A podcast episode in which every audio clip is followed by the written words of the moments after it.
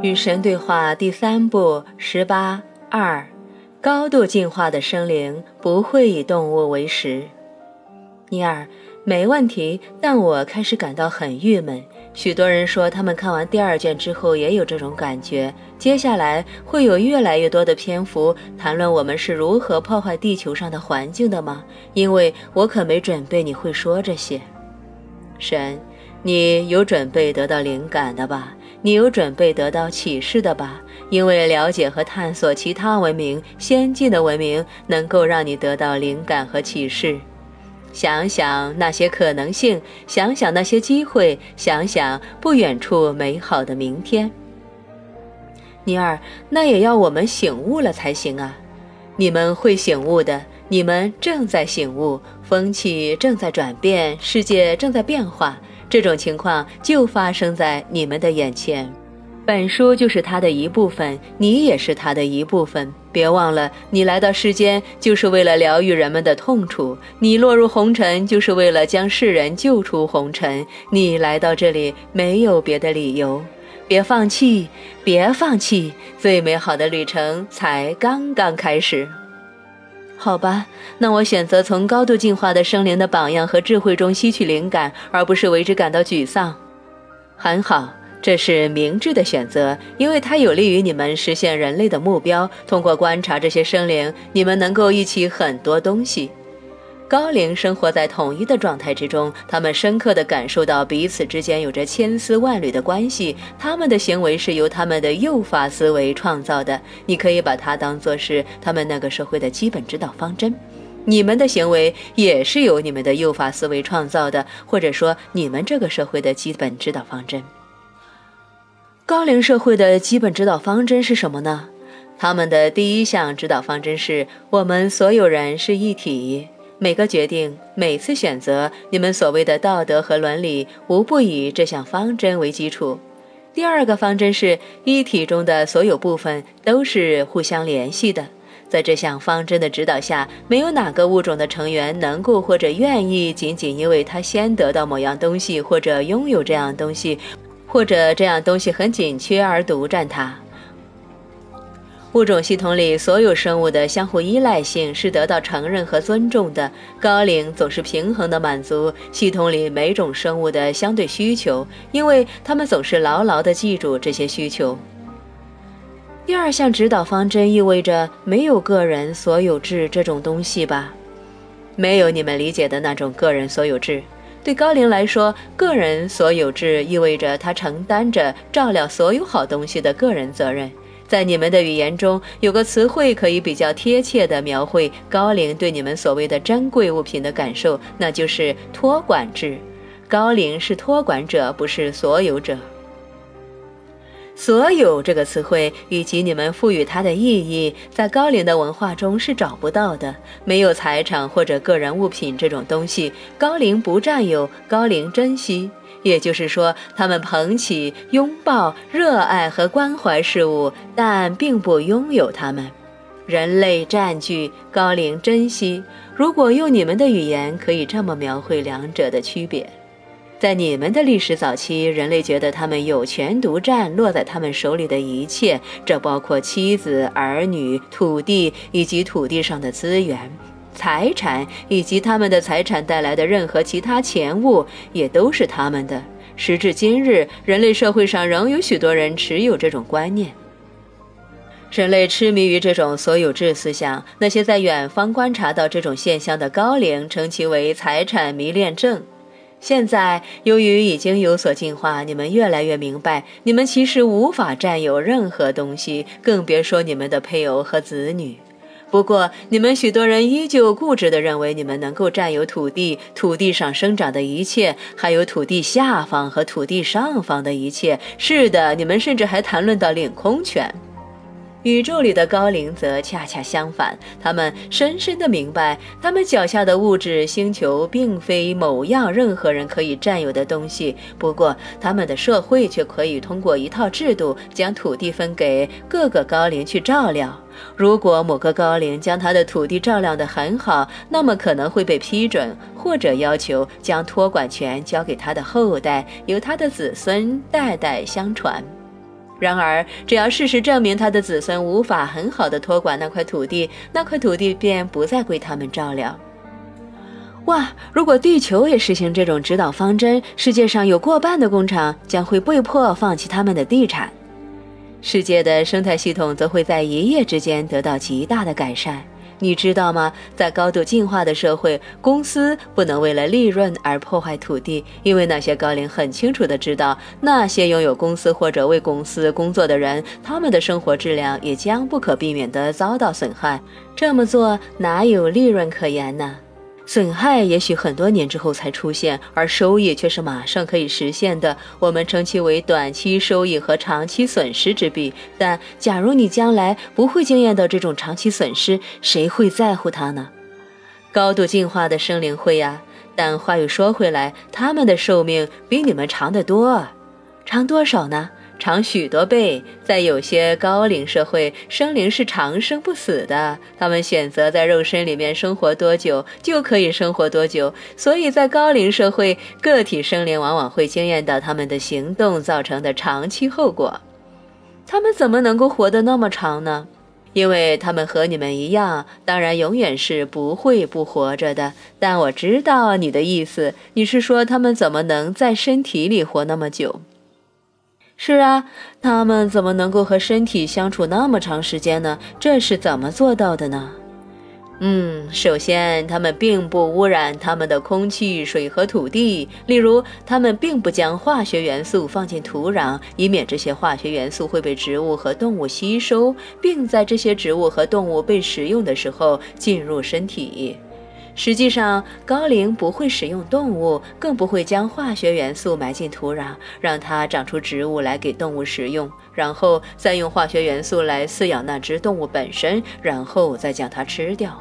高龄正确的推断出这种行为无异于自杀，所以高龄不会污染他们的环境、大气层以及他们自己的肉身，而人类则会。你们的身体是非凡的造物，它们的使用期本应是无限长久，不该像你们现在的身体这么短寿。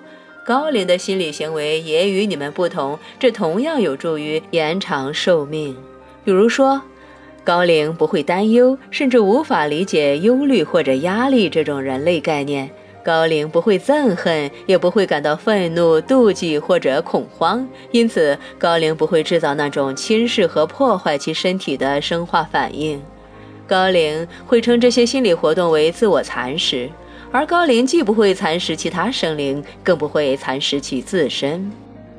高龄是怎么做到这一点的呢？人类能够如此控制情绪吗？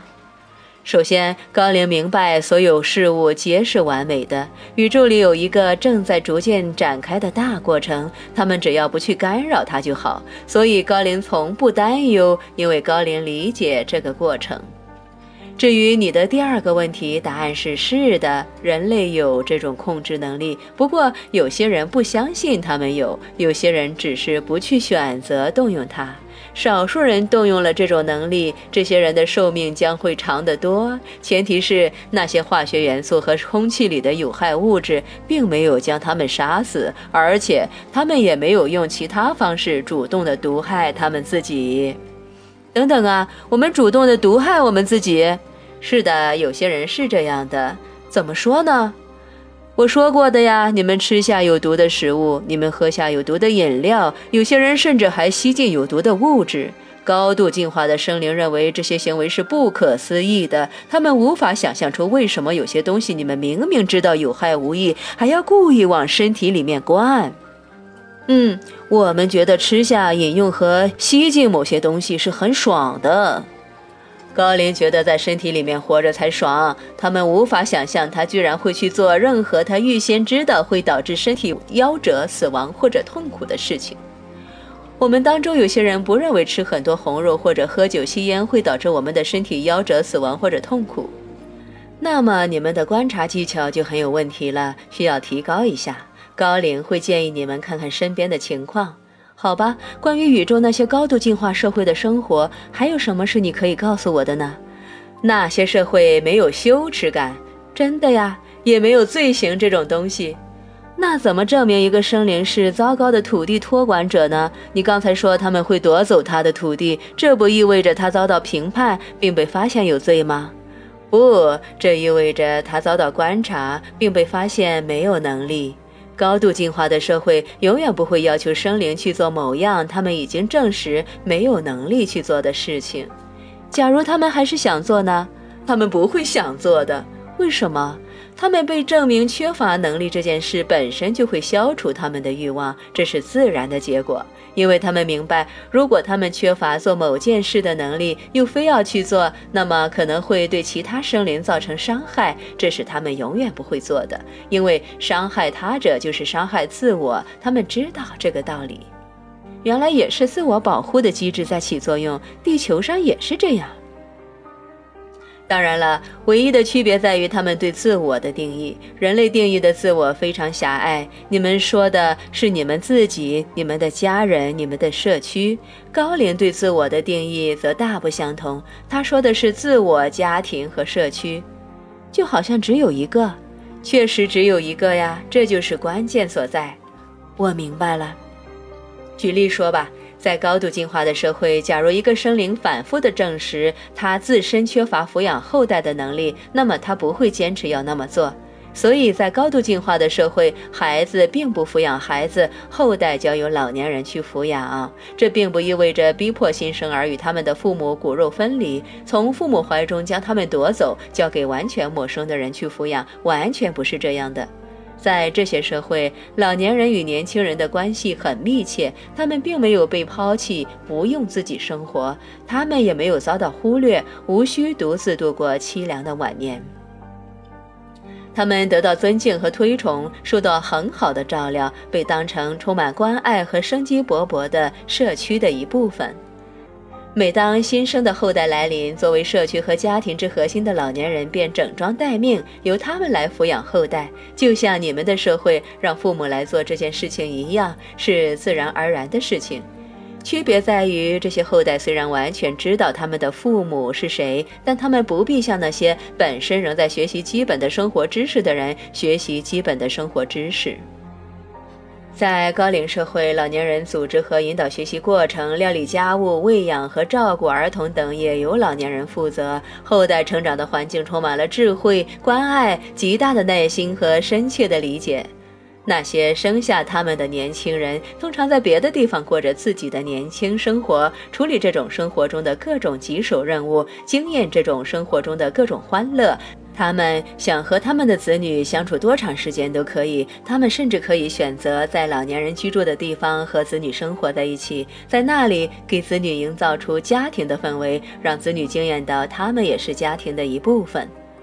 这是一种非常亲密和谐的经验，但承担起抚养重任的是老年人，这是一种荣耀，因为老年人扛起的是整个物种的未来。高龄社会的共识是，这种重任不应该由年轻人来承担。前面我也提起这个问题，当时我们谈论的是你们如何在地球上抚养后代，以及你们可以做出什么改变。是的，谢谢你更详细的解释了这个问题以及解决这个问题的方法。回到刚才的话题，高龄无论做了什么事都不会感到羞耻或愧疚，是吗？是的，因为羞愧是某种外界强加给生灵本身的东西，它可以被内化，这是毫无疑问的。但它原先是外界强加的，肯定是这样的。没有哪个生灵会觉得他自己或者他正在做的事情是可耻的或者有罪的，因为所有生灵都是神圣的，除非别的生灵给他贴上这样的标签。比如说，你们的社会婴儿会因为大小便失禁而感到羞愧吗？当然不会，直到你们告诉他这是可耻的事情，他才会。儿童会因为玩弄自己的性器官而感到负疚吗？当然不会，直到你们告诉他这是可耻的行为，他才会。一个社会的进化程度越高，就越不会给生灵或者行为贴上可耻或有罪的标签。没有哪种行动会被认为是可耻的吗？一个人无论做什么都不会感到愧疚吗？我早就告诉你了，对和错这种东西是不存在的。有些人还是无法理解这个道理。要理解我们在这里说的话，必须读完整套对话录。任何话语只要脱离了语境，都不是可以理解的。第一卷和第二卷详细的解释了上面讲述的道理。你在这里要我做的是描述宇宙里高度进化的社会，那些社会已经明白这个道理。